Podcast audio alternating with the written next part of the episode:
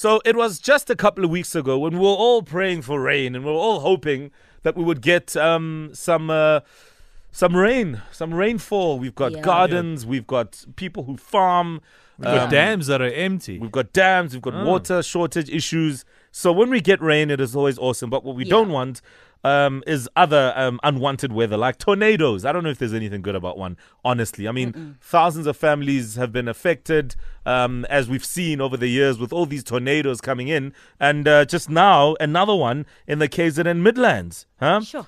Washing away the M4 between Umhlanga and Sibaya. I mean, it really is causing havoc, and we are told that it may continue the sort of weather. So, what should we expect? Joining us on the line, Azwi Tuwani, SABC meteorologist. Azwi, good morning. Good morning. How are you? I hope you're nowhere near a tornado.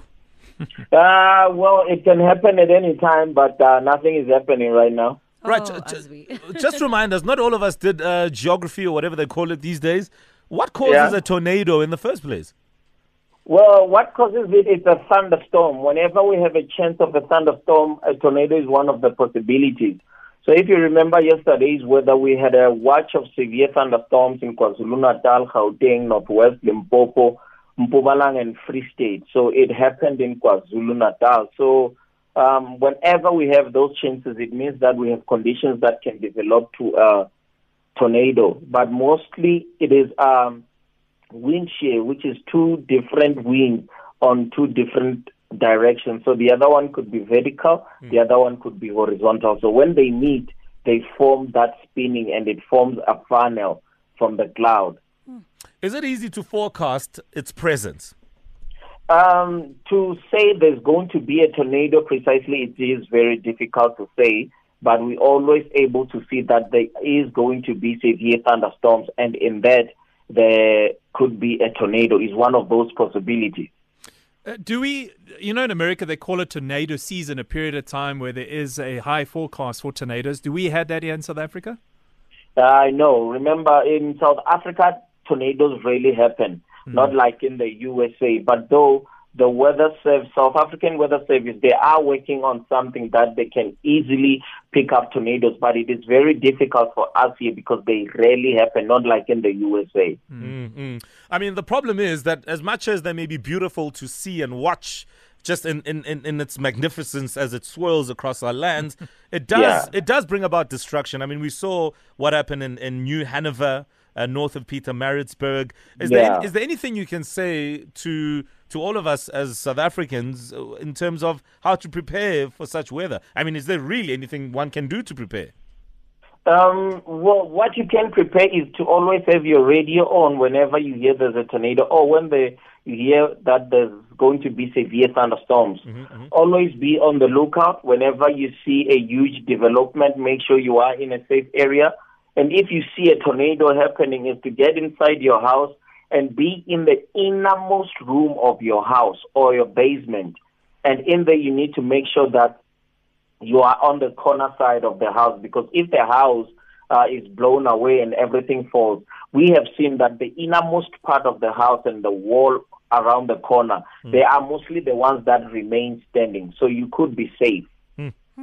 Azwi, we've seen the South African weather change over time in terms of the patterns that we had become accustomed to. If you look Yeah. at now, it's it's summer. We uh, have been struggling with with rain. Um, Yeah. Lots of parts in the country also going through hectic droughts. Is this Yes. all due to climate change? And what can we do to make a difference?